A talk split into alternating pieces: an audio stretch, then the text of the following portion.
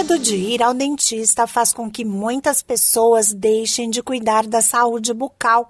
Conhecida como odontofobia, a ansiedade odontológica afeta um em cada três adultos, de acordo com pesquisa da Associação Americana de Odontologia. Entre os motivos apontados estão o medo da agulha e do barulho do motor. No Brasil, a Pesquisa Nacional de Saúde aponta que menos da metade da população consultou um dentista em 2019, o que pode trazer sérias consequências para os dentes.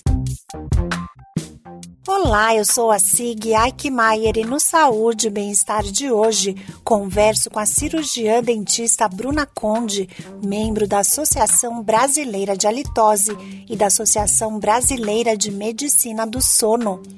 Ela diz que o medo de ir ao dentista é um desafio para os profissionais e pode ter diversas causas. As principais causas da odontofobia, primeiro, são traumas de infância, né?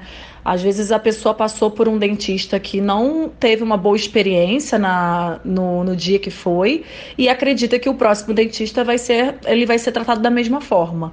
Além disso, são comentários de familiares, de histórias que você já ouviu, que tudo que você, tudo que faz no dentista incomoda, até porque a odontologia de antigamente era uma odontologia que incomodava realmente, né? A gente não tinha os anestésicos, os aparelhos, os produtos e até o atendimento humanizado que é feito hoje em dia.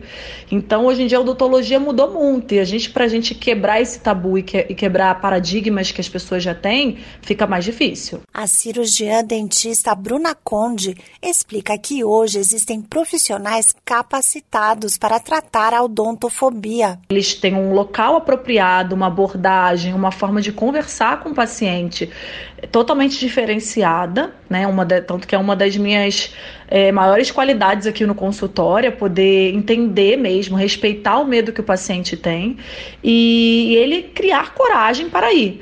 E depois disso, ele vê a experiência que ele teve, né? E aí a gente consegue sim converter muitos pacientes traumatizados a uma ida tranquila ao dentista. Então a gente sempre orienta para uma das coisas mais importantes para quebrar a odontofobia é a regularidade no dentista e ser o mesmo dentista também, não ficar trocando de dentista. Você adquirir confiança no profissional e na equipe dele, né, que se for necessário, e aí sim ir quebrando esse medo e essa ansiedade aí do dentista. A especialista reforça a importância de ir ao dentista regularmente. Muitas pessoas acreditam que a ida ao dentista só é necessária quando está incomodando alguma coisa, né? E isso traz consequências a longo prazo, como amolecimento dos dentes, como alteração de hálito, sangramento da gengiva, quebra e perda de dentes.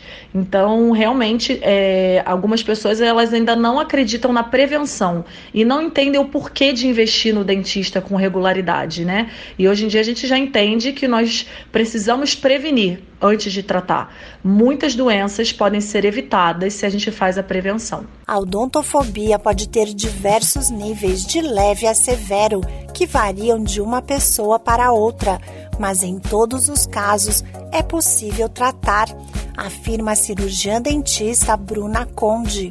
Esse podcast é uma produção da Rádio 2.